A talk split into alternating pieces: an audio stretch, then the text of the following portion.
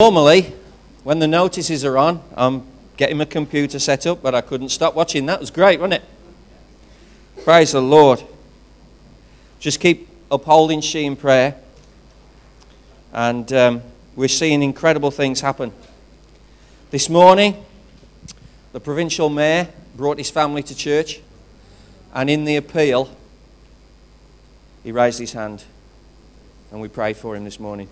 Praise God. So, the mayor is a brother in Christ. So that's fantastic, isn't it? Tremendous. Brought all his children and everyone to church this morning. And uh, so that was fantastic. And um, we, uh, we're going to see him this week. Go and pray with him again. So praise the Lord. Things are happening. The community is going to get changed. He's already giving you free water. You don't have to pay your water bill if it's under 200 baht. So whoever, what, what, what's going to come next? Who knows? Hallelujah. I don't know what comes next because I haven't got my thing on yet. Actually, I do know what's coming. Praise the Lord. I think you all know what's coming. It's Paradigm 5, Part 2. Right. Praise the Lord. Here we go. Is it up there yet? Yep, here we go. Paradigm 5, Part 2. Anybody remember what Paradigm 5 is? I have, um, I'll just have a look what we got on here. We have a, a, a used battery as a prize, or a pink button. If anyone can remember, you can, it's your choice. You can have the used battery or the pink button. Anyone remember what Paradigm 5 is?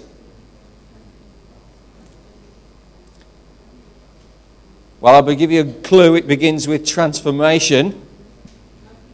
Must be tangible.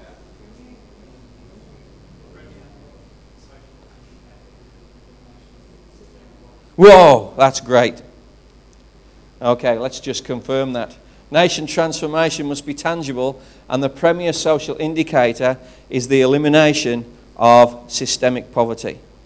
So, last week we started to look at. Uh, Two examples, one from the Old Testament and one from the modern day world.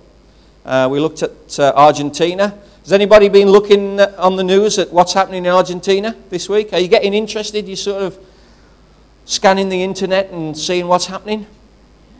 Right? Some incredible things have happened this week.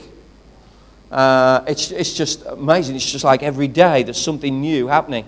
Uh, if you, I don't know if you noticed, but there's a, a, civil war going on in a country called Bolivia.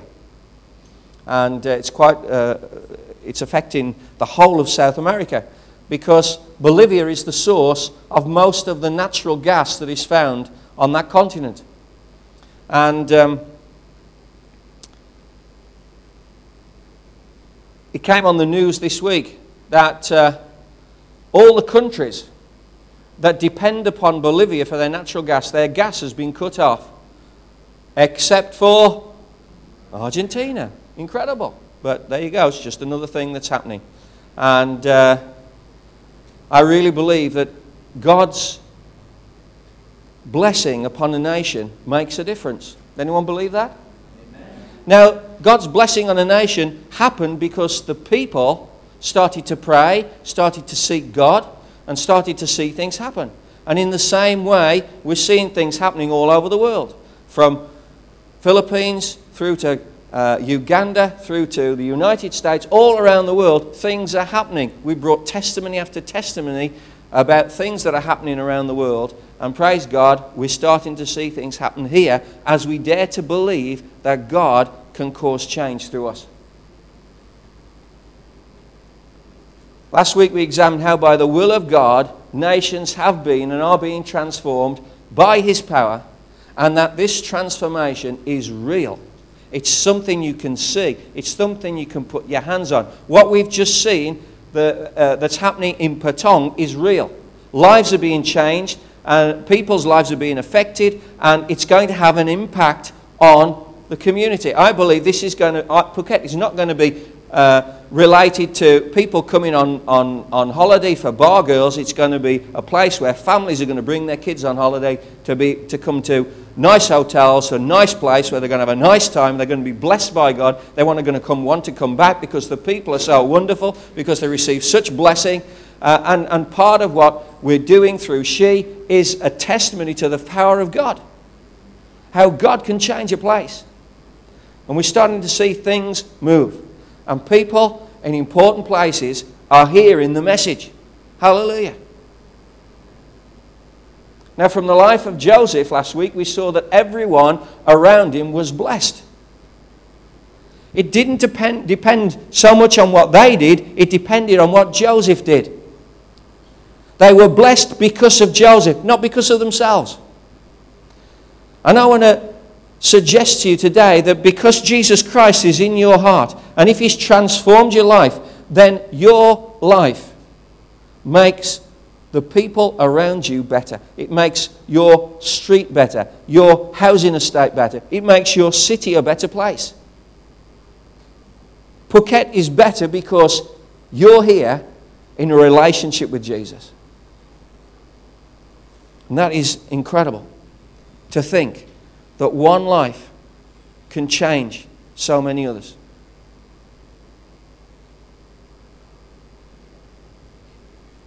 Now, with this as our example, this, this story of Joseph, we saw how transformation can affect our nations today.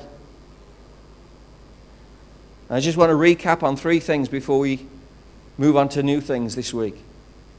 Last week we saw that in order to see the transformation of nations, in order to see how we can affect our city for God. As we proclaim God's peace, as we allow that transformation that has happened in us to, to, to spill out and bless the people around us, bless the community around us, we will see three things. We will see transformation uh, usher in the kingdom of God. Secondly, we will see God's people declare peace in His name and bring prosperity to the community, to cities, and to nations. And thirdly, we will, we will see restoration occur family, friends, racial groups, nations.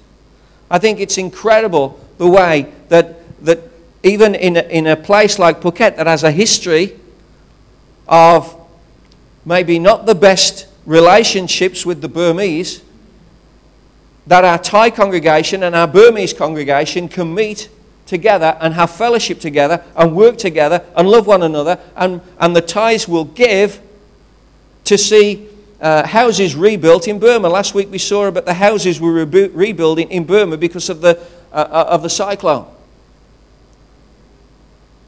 And to see our Thai brothers and sisters praying for our Burmese brothers and sisters is fantastic.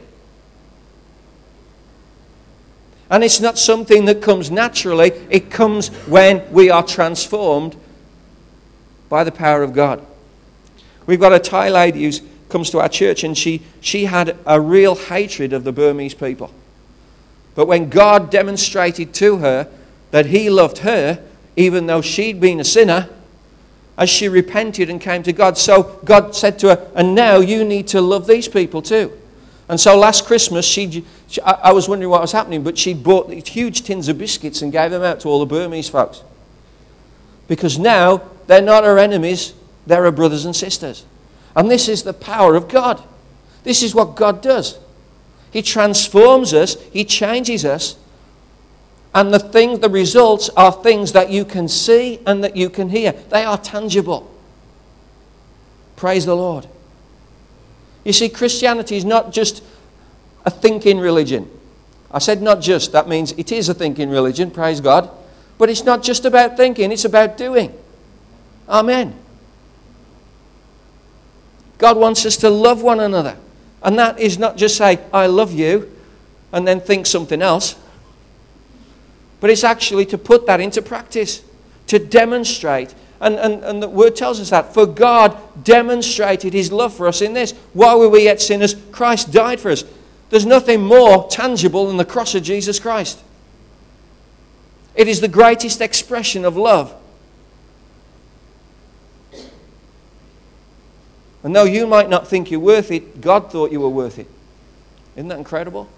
Sometimes we don't think too highly of ourselves. But God thought so much of you and so much of me that He was prepared to die on the cross. Transformation will be tangible. This is the power of the gospel of Jesus Christ. And I believe that every single Christian has the potential to see transformation not only in their own life, but also through them to see change in the community. God will change the people around you because you are there. And that's, that's, that's vital for us to understand. If we are following the purpose and plan of God for our life, if we are serving Jesus Christ according to what He wants us to do, then His blessing upon us will affect the people around us, and they too will be blessed, just as the people around Joseph were blessed. And here's the incredible thing with Joseph his commitment to God's plan, even though it meant he was thrown in a pit, even though it meant he was thrown in prison, even though he went through difficult times, his commitment to the plan and purpose of God led him to be elevated to such an extent that he touched the world. One man touched the world. Because of Joseph, Pharaoh collected the harvest for seven years. And when the famine came, which touched the whole world, every nation in the world went without food. It says that the, all the nations came to Egypt. They came to Egypt because of one man and the blessing of God upon him. He came to a position where, from the pit where he was thrown to be killed, he came to a position where he fed the whole world. That is incredible. What God can do in Joseph, God is capable of doing in you. Isn't that incredible? What an amazing thought. God can do that in you. He can touch nations. It only takes one person. You don't know what's going to happen. You can minister to one person, meet their felt need, and the ripple effect from helping that one person can change an entire nation. That is incredible. My mum became a Christian when she went to listen to Billy Graham. And one thing that I've always thought about is Billy Graham, probably the greatest preacher who's preached to more people than anyone else who've ever lived. Millions and millions and millions of people have listened to Billy Graham. And just one thought that, that came to me once was who's the greater? Billy Graham or the guy that led Billy Graham to Jesus? That, that guy might have only led one person, but that one person was Billy Graham. Incredible. And you don't know what your one act of kindness will do. You just do not know. This is the power of the gospel of Jesus Christ. This is the potential that each one of us has to see transformation, not just in our life, but by faith in God. We can see it happen in the nations. Now, in 1980, there was a man named Donald McGavran. He's probably still around. He didn't live just for one year. And he wrote a groundbreaking book that most theologians will have read and it's called Understanding Church Growth. It was supposed to be uh, uh, the, the standard book for world missions. How to go and plant churches in different parts of the world. Understanding Church Growth, Donald McGavran. And in it, he describes a process which he called redemption and lift. Now, redemption and lift describes the way in which anyone who genuinely comes to faith in Jesus Christ experiences the blessing of God, which dramatically changes every aspect of their lives, including their health, their education, their finance, technology, security, and relationships. In other words, it, affect, it affects every aspect of their life. Praise the Lord. This is the power of the gospel. When you become a Christian, you become better in every way. Do you believe that tonight? Have you seen it in your own life? You know, if people are just the same as they were before, then what's the point? Why believe in Jesus if you're the same as you were before? Why do it? Why come to church? Why bother? Praise the Lord. I mean, this is great stuff for me to preach, isn't it? Are you getting encouraged? Why bother coming? You know? I mean, if there's no difference, you might as well be down Soi Bangla having a good time. You see, because if nothing happens, but praise God, something does happen.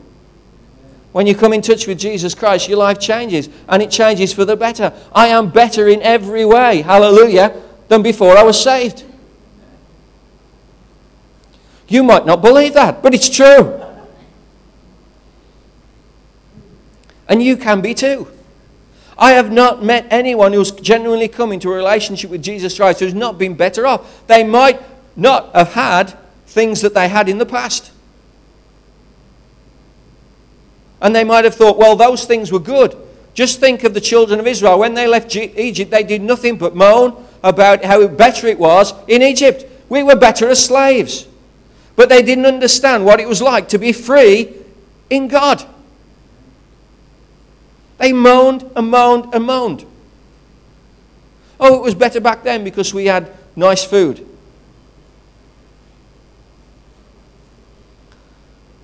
But they were slaves. Now they were free. And the food was good, but it's just the same every day. But it was good food. It came straight from heaven. Now, I love Thai food. I love somtam. It's my favourite. But I can't eat it every day. I'd, I'd look like I'm a, a, a, trying to of the I look like a papaya. I'm trying to think of the English. I'm trying to say Malacor, but most of you wouldn't know what that was. Okay. Um, I look like a papaya if I had somtam every day. I'd turn into a piece of fruit. Well, at least one person thinks I'm a dishy piece of fruit anyway, but I mean. and one's enough.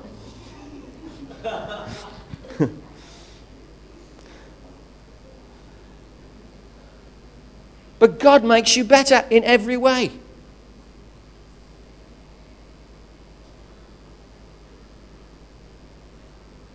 In your relationships.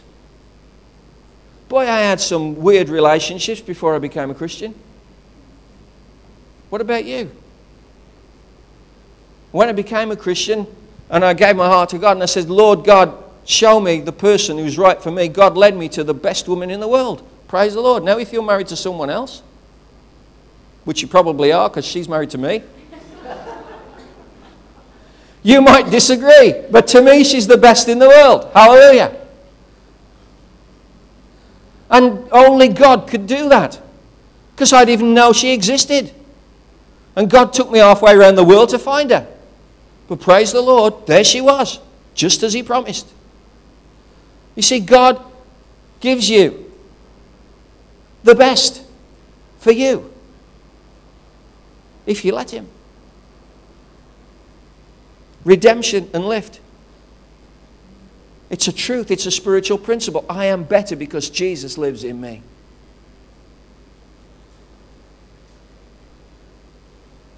My relationship with God enriches me beyond that which any other relationship or material benefit can.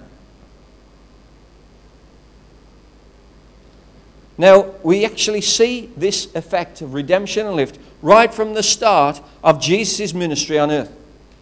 John the Baptist wanted to know whether Jesus was the Messiah or not. So he sent some of his disciples to ask Jesus who he was. Now, John the Baptist is maybe typical of a lot of us. We want proof of everything. Right now, just think of it. John the Baptist has been preaching that the Messiah is coming. Right? And he's so um, fervent in his preaching that he eats locusts and wild honey. He must have been Thai. He's got to be tied because, I mean, you can go to the end of the road here and get locusts, right? Uh, so, you know, he, he must have been. And he had locusts and wild honey and preached every day. The Messiah is coming. Repent, repent. The Messiah is coming. And so Jesus comes and he gets baptized by John. And John sees the Holy Spirit descend from heaven like a dove. And he hears the voice of God This is my beloved Son. And so then, right, he's still not convinced. So he said to his disciples, Go and ask Jesus if he's, if he's the one. Right? I mean, he's heard God tell him he's the one, but he's still got to ask again. It's a bit like some of us. Right? We're like that. We know, um, Are you sure, God? Right? Uh, can I check again? You know? I want it in triplicate and, and, and, and double, you know, double signed and in front of a lot of witnesses. Right? I need to know. So he sends his disciples to ask Jesus, Who, who are you? So then we get in Luke 7, now it says, Luke 7 on there, praise the Lord. It didn't this morning, but never mind, somebody's changed it. Amen. It said John 7, which was wrong, but now it says Luke 7. Isn't God great? The miracle has happened from this morning to this evening. The Word of God has corrected itself. Right, so Luke 7, 21 to 23 says this At that very time, Jesus cured many who had diseases, sicknesses, and evil spirits, and gave sight to many who were blind. So he replied to the messengers Go back and report to John what you have seen and heard. That's tangible. What you have seen and heard. It is tangible change. It is tangible transformation. The blind receive sight. The lame walk. Those who have leprosy are cured. The deaf hear. The dead are raised. And the good news is preached to the poor.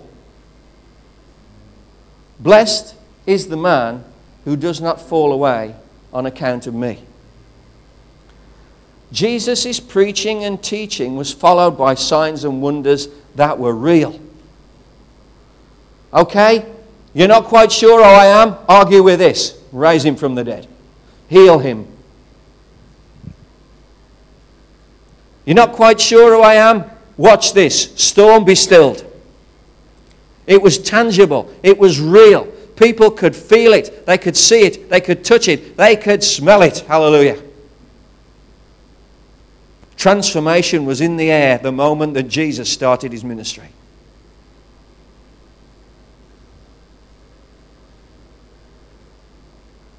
People were changed significantly.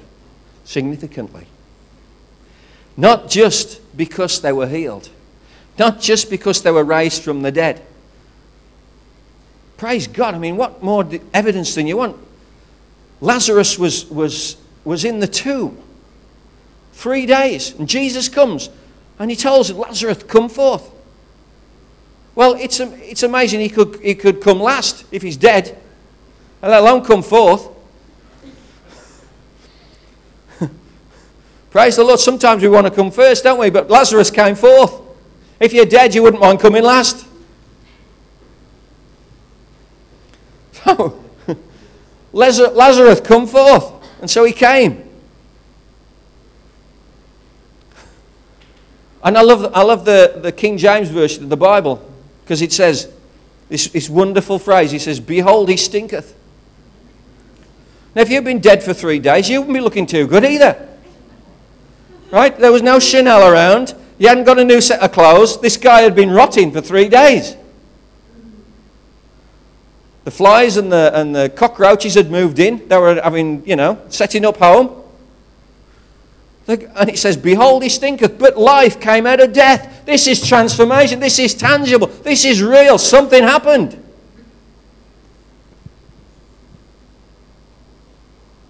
But it wasn't just because of healing or raising people from the dead. The real thing here was that they were blessed. They were blessed. That's why we tell people to go and bless the community. The power of blessing is incredible.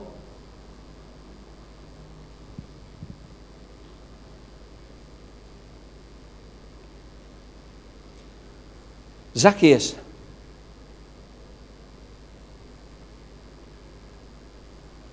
Was an incredible guy. He was this tax collector in the city of Jericho. And I want to tell you, he was the most despised person in the city. Everyone hated him. Now, I'm sure there's no one in that position here because we love you. Okay, look, I'm telling you, I love you anyway. Nobody else does. I love you. Praise the Lord.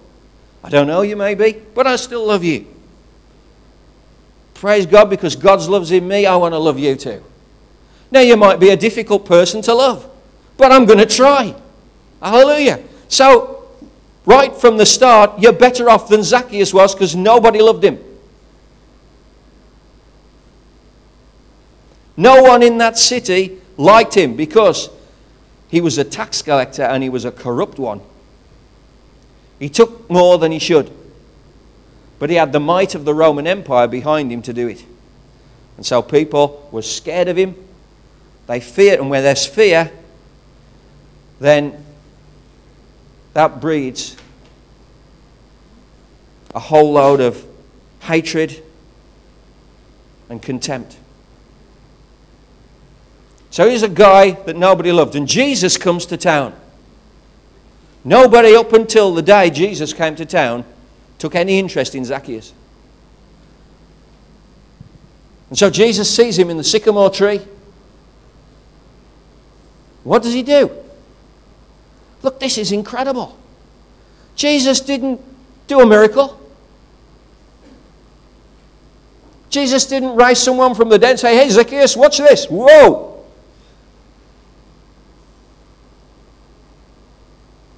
Jesus didn't turn water into wine. He didn't heal the cripple. He didn't do anything with the weather. He just said, Zacchaeus, I see you. I notice you. I want to eat my dinner with you. I accept you. I see your pain. I see your loneliness. And I'm here to change things. Is that incredible? It's not all about the big miracles. It's about establishing God's peace.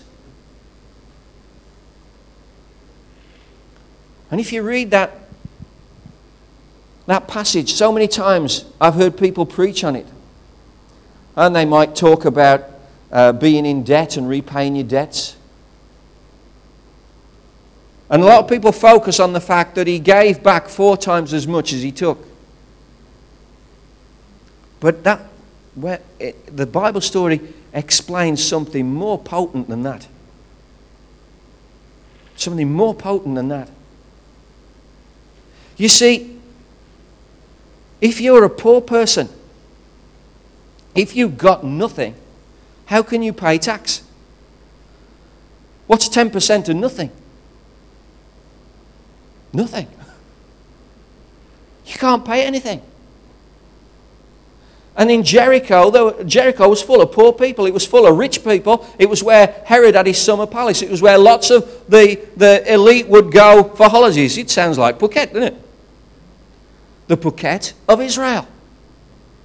Jericho. It was the place of a thousand palm trees. It was a place of beautiful water and refreshing springs. It was the best spring water you could find anywhere in Israel, Jericho. It was the summer residence. It's where you spent one's, where one spent one summer. If they could, they'd have flown there.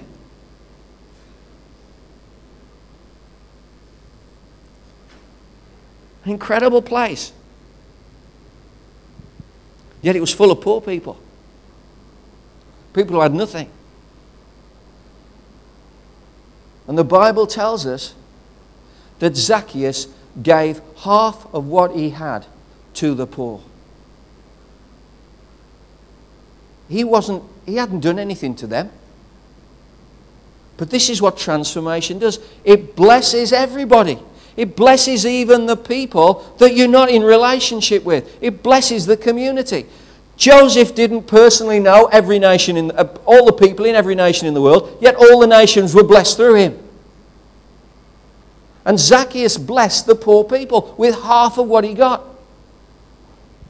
Then, with what he got left over, he repaid the people, the rich people, that he'd taken money off, too much money off. His first act was to reach out to the poor. And in that day, poverty became a thing of the past in Jericho. He dealt with poverty in that place. Isn't that an incredible thing? Everybody had their needs met because Jesus said to Zacchaeus, I want to have a meal with you tonight. Isn't that amazing? This is the power of the gospel.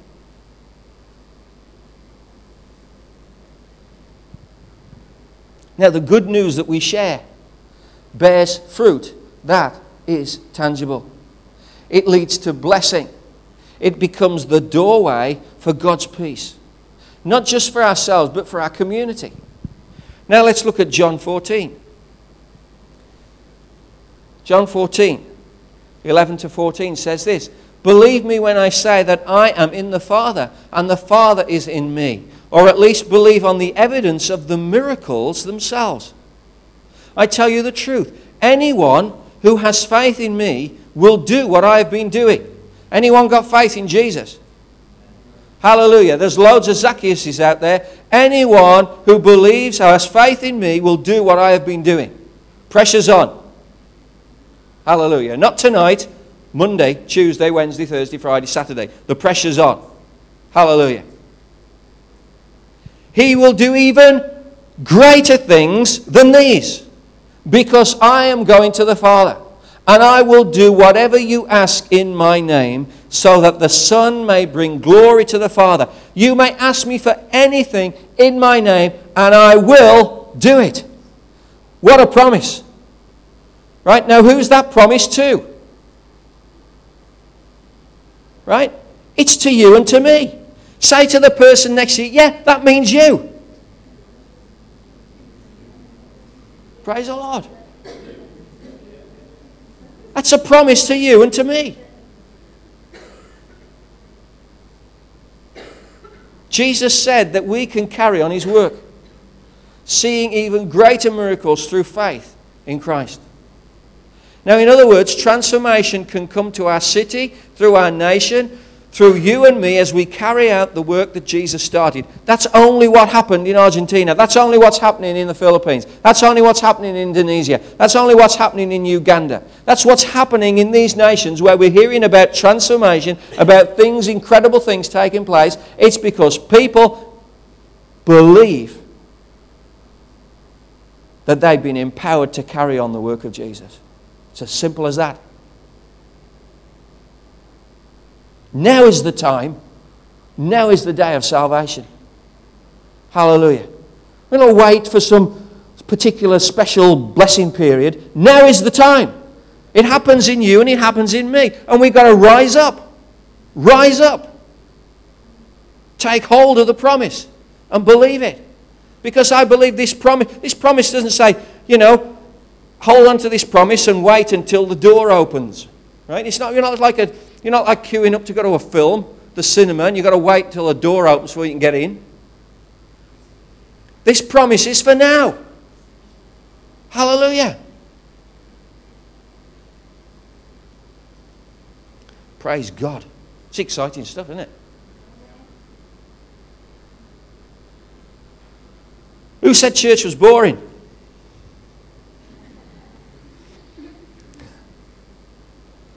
When, now, now we've got to understand these verses, right? Especially the bit when it says greater things, you'll do greater things than these.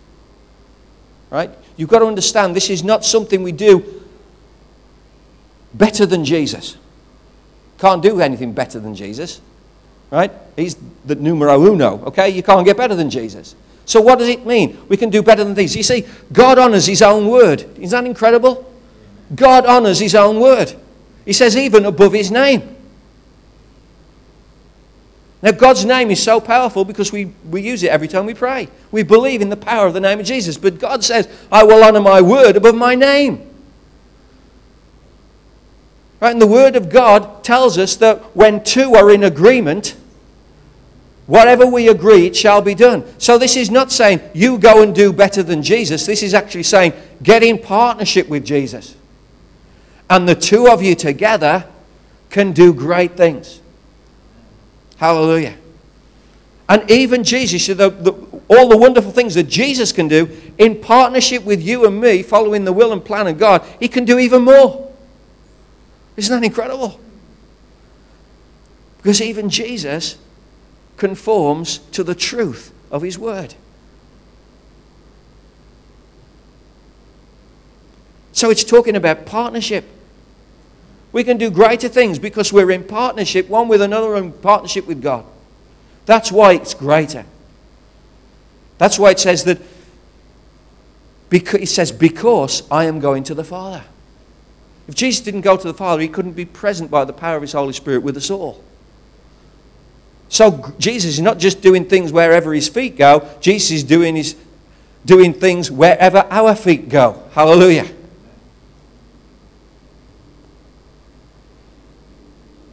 And when we grasp this, we see the power of the gospel at work, not just in us, but through us, affecting the community.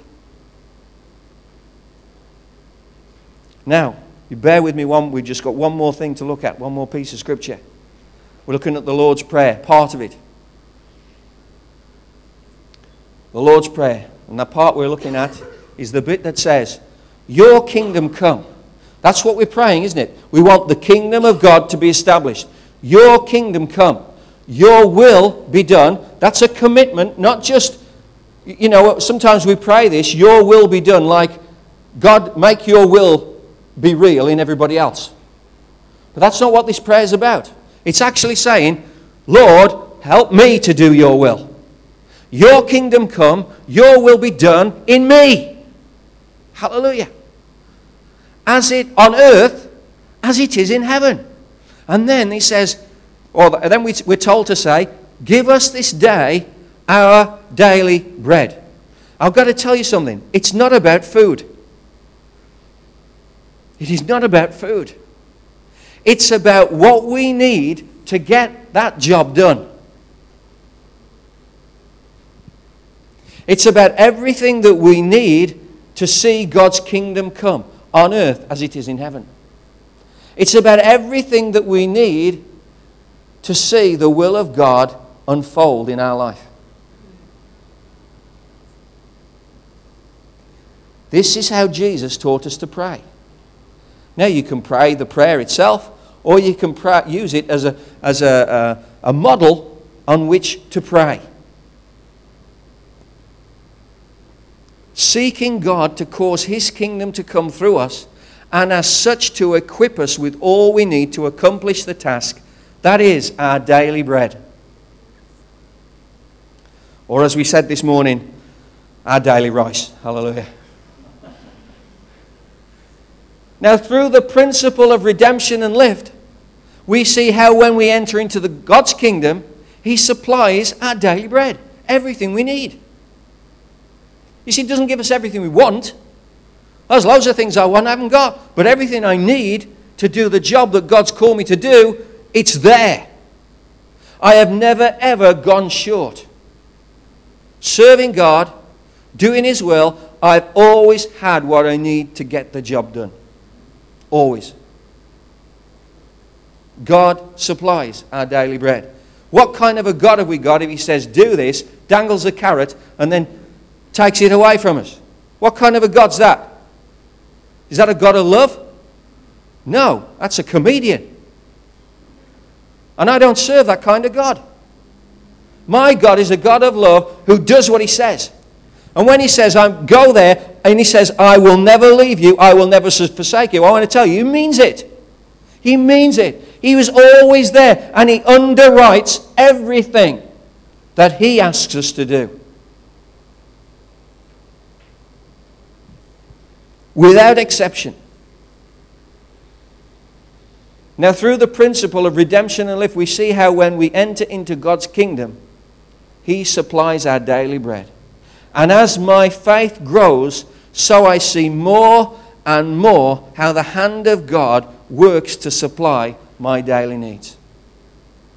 The more I follow Jesus, the more I grow in Jesus, the more I commit my way to Jesus, the more He supplies everything I need to get the job done. Now let's take it one step further. Because as I serve God and His purpose, so I am equipped to extend His kingdom so that other people receive His blessing and start to see God supplying their daily bread too. This is transformation. So as I commit to serve God, God blesses me, and through me, He blesses other people. And as I learn to serve God, what He gives me, I learn that it's better to give than receive. And so the more He gives me, the more I give. He gives me more, so I give more. And it just continues and continues. And I found one thing I cannot, I never have been able to, and I don't know anyone who ever has, outgiven God. You can't do it. He owns the cattle on a thousand hills. I've got a mangy dog.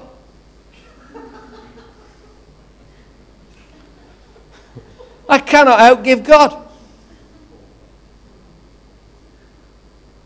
Well, actually, she was washed last week, so maybe not quite so mangy.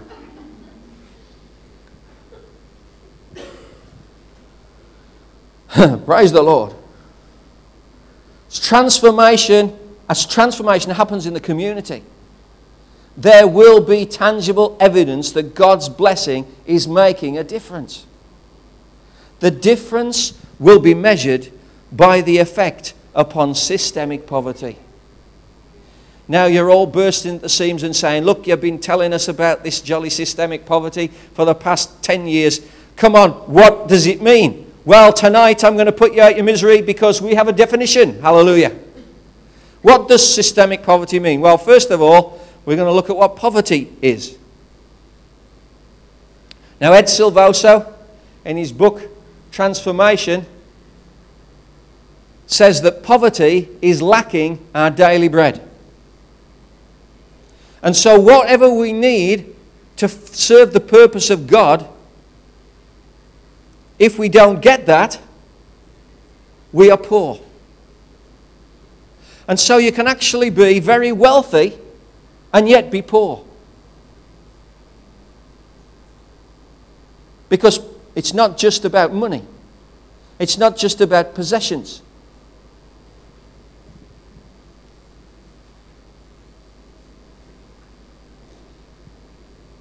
Rich people find it very difficult to have real friends. Do you know that? Think of the prodigal son. When he had his inheritance, he was wealthy and he had lots of friends. He had more friends than he could name. And there would be new ones every day. And he would spend his money, and they would spend his money, and he'd have a good time, and they'd have a better time because he was paying. And the money went down and down and down and down until in the end, the only friends he got were pigs. And they weren't friendly because he was trying to eat their food. So, where are all his friends gone? They're gone with the money. So, how can a rich person know who his real friends are? It's true, isn't it? How can they tell? Are you my friend because of the benefits or are you my friend because you like me?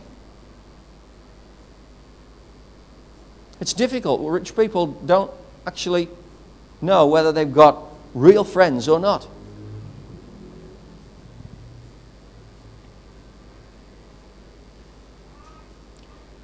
There's several people being examples of that recently in this country. I won't name names, but you know what I'm talking about. What happens to the friends? They disappear. to the opposite side of Parliament. People that were friends when you had power and influence and money are now saying, We never liked him anyway. It's incredible, isn't it? And you know what? When the people they're aligned with now, when they lose the power and the influence and authority, they won't be friends with them either.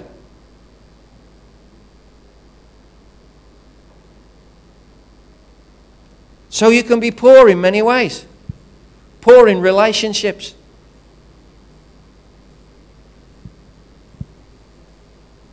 Poverty is lacking our daily bread. So, what's this systemic poverty?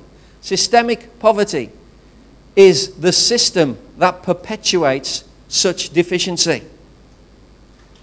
We need to realize that poverty is deficiency of all kinds spiritual, emotional, and physical. And the answer to these problems, the thing that's going to change these problems, that's going to transform these problems, is also something which encompasses the spiritual, the emotional, and the physical. And the only thing that meets the criteria to meet those three needs is God's peace. Nothing else. Nothing else can meet those three areas. Nothing but the peace of God. That's why, if you ever wondered why, I mean, it's a great verse and we often quote it, but he says, The peace of God that passes all understanding. Why does it pass all understanding? I can understand peace a lot. Why does it pass all understanding? Because it meets me in whatever need I have. No matter where I am, God's peace comes to me. And incredible. Incredible stories of people in desperate situations where they have an unfaltering relationship with God and God meets their need. Some of the things that I've heard, I would have difficulty believing if I hadn't had incredible things happen to me today. I was sharing with a couple who were sat in church today, uh, uh, a couple who are on honeymoon. Whoa! And they were, they were having difficulty believing me about a miracle I was telling them about. And he's having us on. And I'm not. Praise the Lord. But I've, thought, I've thought that. But I've seen things happen in my life by the power of God. And so when I hear stories, it's incredible. I remember uh, Margaret was involved in this even more than I was. We, we prayed for years for a pastor in Romania who was in prison in Romania. He was in prison for 20 years. And they were that annoyed with this guy, they locked him in a cell for 20 years and didn't feed him. Right now, some of us get a bit upset after 20 minutes. No food, 20 minutes, come on, give us a break. There's always some food going around in the church office. It's always, there's food going in and out. Bee's got chocolate coming out of her eyeballs. She's got that much chocolate. I've never known anybody have so much chocolate in my life and she comes and she comes into my office. Now I can't have chocolate. I can have sugar-free chocolate, but I can't have the normal stuff, right? And she comes and she starts presenting all this really exotic chocolate to Margaret in front of me. So she loves me immensely, right? But B has got chocolate. I mean, there's stuff going. Uh, some of the stuff you wouldn't want to want to know about, but um, some of the stuff that Knock brings in, you wouldn't want to know what. Yeah, Dave's always sick. Like, what's the matter, Dave? Oh, I've got a bad stomach, right? So, I mean, he eats it, he eats it as well, right?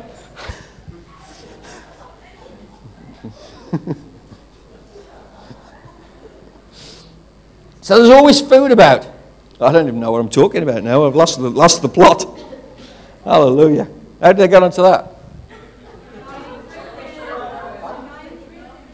Yeah, the guy in prison. Yeah, they didn't feed him. Yeah.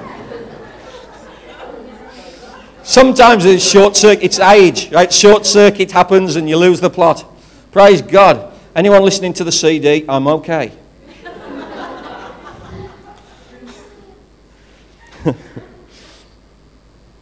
so this guy was in prison. No food. 20 years. And they opened the cell expecting to see a pile of rotted carcass. And he was there after 20 years. And what, they kind of couldn't believe. The folks said, What are you doing still alive? You know, I mean, as you would. I can't believe who let you in? And they're looking around for the dead guy. Right? And there's only this bloke in the, in, in the cell. How are you still alive? And he said, Every day, the presence of God would fill the cell and he would nourish me. And God told him that it was the prayers of the people in the West that were praying for him that was giving him nourishment. And 20 years, he didn't even, 20 years you'd go mad on your own. But he was in the presence of God every day. And he said it seemed like he was only in there for a week. And, 20, and we know this because we heard the guy, we met the guy, we've shaken hands with the guy, we've hugged him. He's, we've seen him, we met him. And this guy, absolute, there's some, the, the, the hairs on your, on your arms stood on end because you knew this guy had been in the presence of God on a regular basis. He absolutely beamed out love. Total love. and he had to learn how to eat again. Is that incredible? And he felt disappointed because the presence of God food tasted better. Isn't that fantastic? God's peace can meet every single need.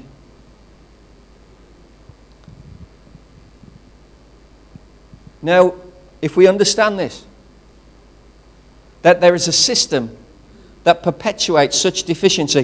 This system started at the fall. Ed Silvoso, in his book, refers, it to as, refers to it as the Babylonian system. It's the system that is controlled by demonic forces. You don't believe in demons, or stick around a couple of weeks because the vegetarian festivals coming, and after that you will. But praise God, I'm not going to focus on that too much. I'm going to focus on something else. There is another system. There is a better system. And it counteracts and it overrides the effects of sin. This system was established when Jesus died on the cross and rose again to build his church. And that's what church is all about. It's all about putting an end to the system of systemic poverty. Sorry, I'll rephrase that all about putting an end to systemic poverty, because obviously it is a system.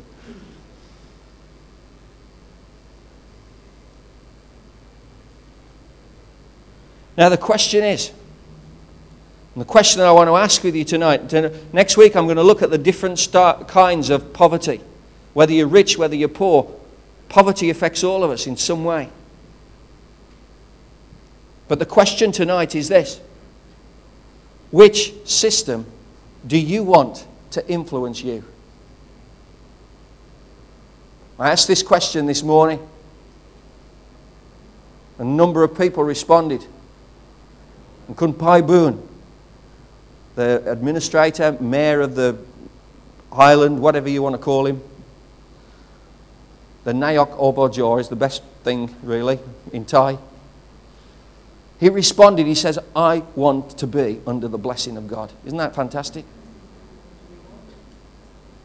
Under the blessing of God.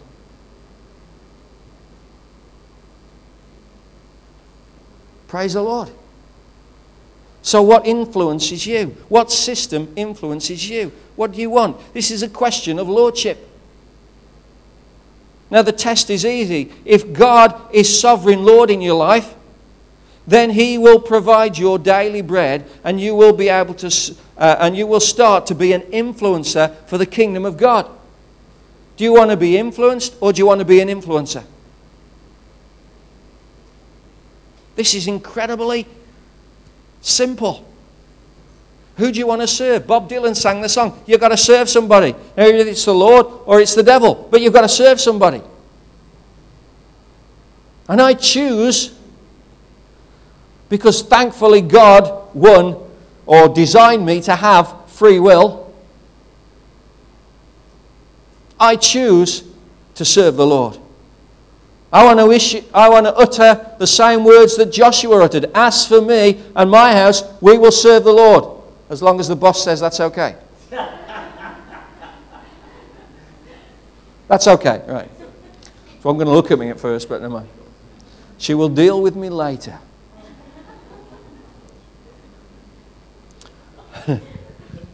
Pray for me.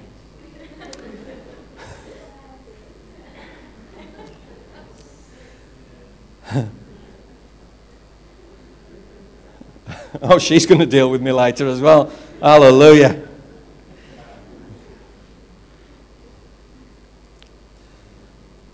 The important thing. And we can, we can laugh, we can joke, but the message is real. The message is real. Who are we going to serve? Are we going to serve God and build His kingdom and see His peace established, not just in our life, but in the community in which we live?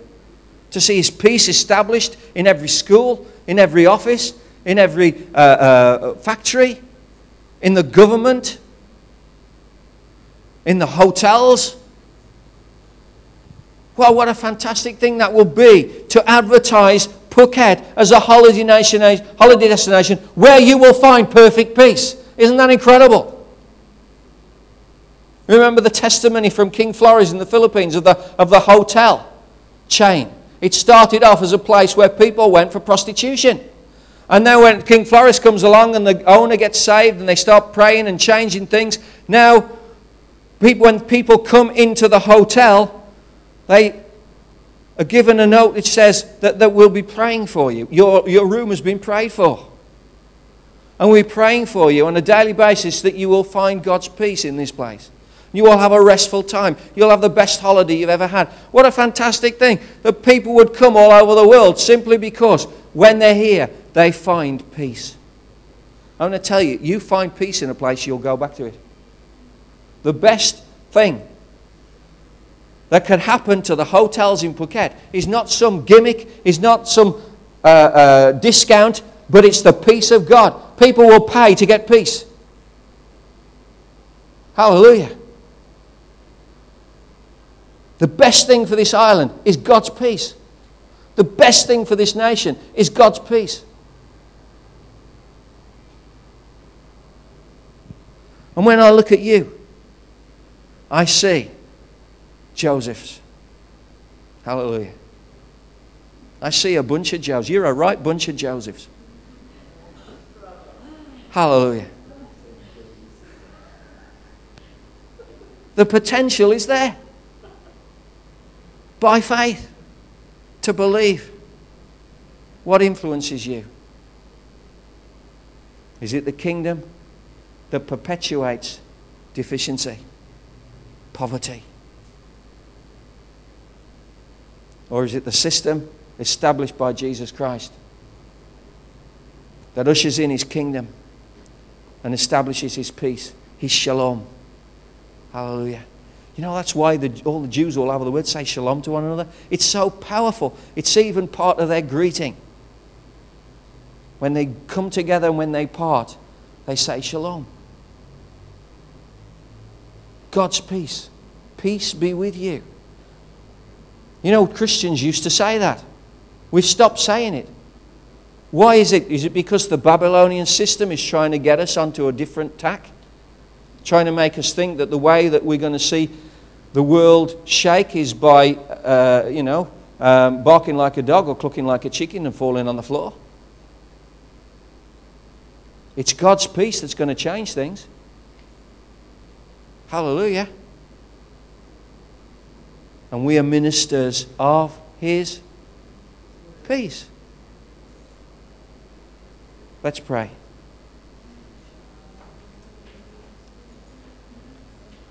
Father God, speak to us.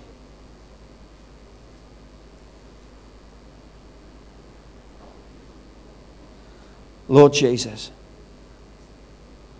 we've heard your word. And your word is powerful. It births faith within us. It helps us to know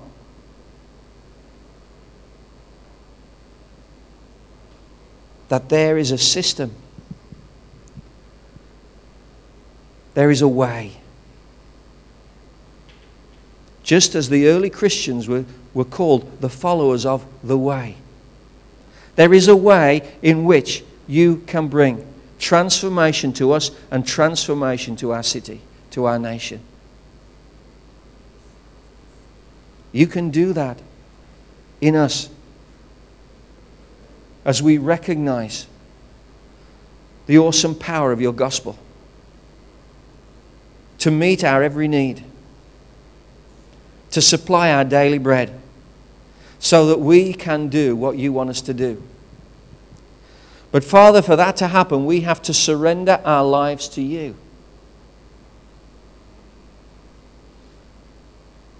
We have to say, Father, we thank you for sending your son Jesus.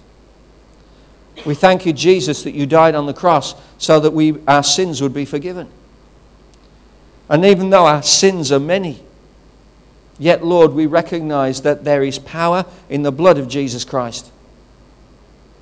That his blood was shed on the cross so that we might be forgiven for everything we've ever done wrong. I don't know the details of your life. Only you do. And God. God perhaps remembers them better than you do. But God, in Jesus Christ, offers forgiveness of sin. He says, Come to me, and I will forgive your sin. Accept me, I will forgive your sin.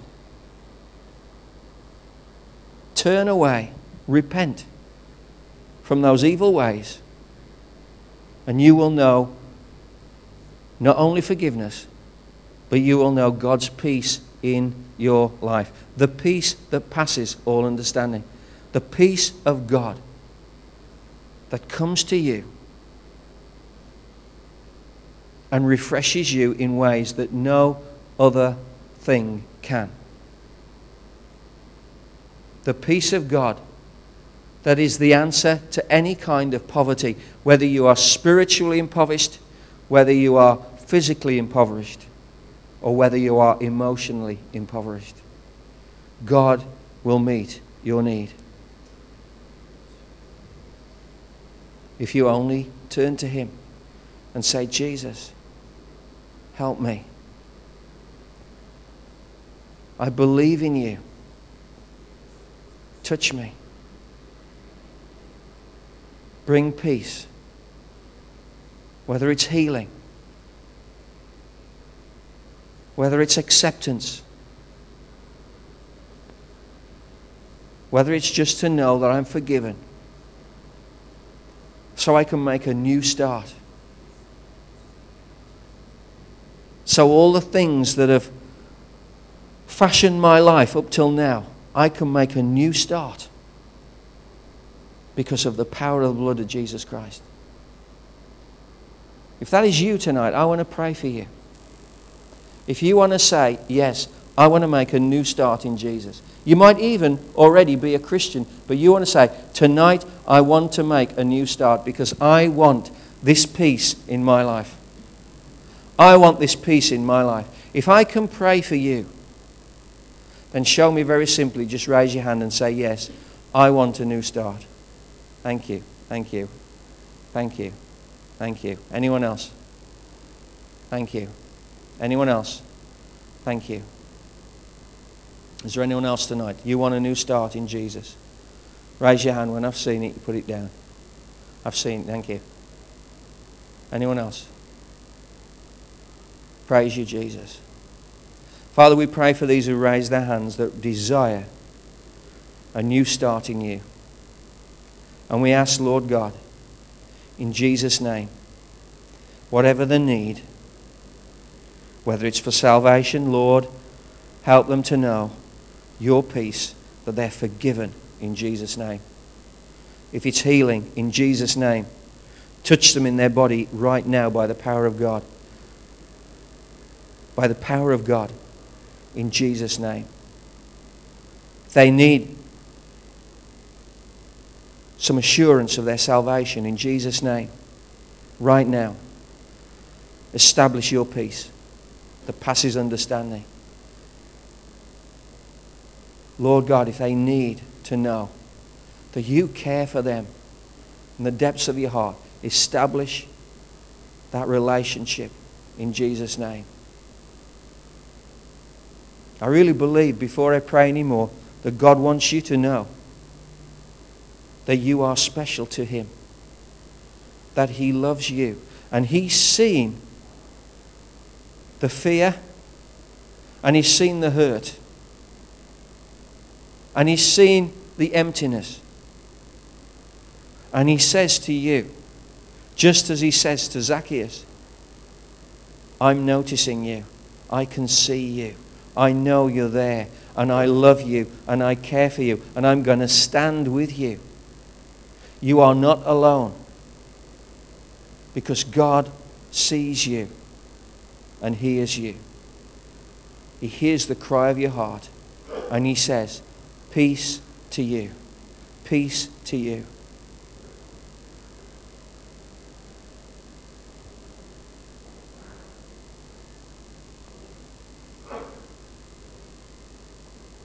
I want to pray one more thing.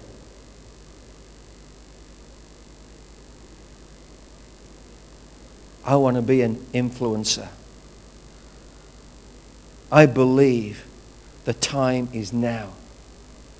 The time is right for this city, for change to happen. I believe in what we're doing in Patong. Hallelujah. I believe it's from God. I believe it's God blessed, and I believe we're going to see mighty things happen. I believe what we're doing in the schools. Hallelujah. I believe God is going to do things in an incredible way. I believe now is the time. I believe in what we're doing in the community. I believe in what we're doing as people rise up to be marketplace ministers in the place where they work, in the schools, in the government. I believe that God's going to reach out to more and more people, and God is going to move in power. And Phuket is going to rise up as a beacon to the rest of Thailand and the rest of Southeast Asia. I believe God is going to do that because I believe in the God of Joseph. Hallelujah. I know what he can do, what I have seen, what I have heard, and now what I believe. And I believe hope is the evidence, it's tangible of things that we have believed in. In Jesus' name. It's not some dream, but it is a fact that God is going to move. Hallelujah. So, Lord, we pray, increase our faith. Increase our faith. Challenge us, Lord. Take us to a place we've not been before. Doesn't matter how long you've been a Christian. Doesn't matter how experienced you are in the things of God. Lord, take me to a higher place. In Jesus' name. In Jesus' name. Take me to the higher ground. There's still a gap between me and heaven so I can get higher up. Hallelujah. So, Father, take me there. Help me to be an influencer not be influenced by the world around, not to sit by and criticize and say, well, it could be better. But rather to say, it will be better because Jesus is in me and I am here. It will be better, and we will see an end to systemic poverty. We will see opportunities given to people who have no opportunity. We will see things done in a way which doesn't cause greedy people to succeed, but brings justice and fairness to all. We will see people actually think about other people rather than themselves. We can establish these things in the name of Jesus. In the name of Jesus. That's your desire. I just want you to, to pray in your heart as I pray right now, Lord God, Help me to be an influencer for the kingdom of God. I no longer want to be subject to the whims, to the wind of the Babylonian system, to be blown wherever that system would have me go, to be a slave to desire. But Lord, knowing that you will supply my every need, my daily bread, I believe that you will equip me to extend your kingdom and see transformation come to Phuket. My city, God's city, reality in the name of Jesus. In the name of Jesus. Amen. Amen. Praise the Lord. God bless you. We're going to transform some empty cups into coffee and tea.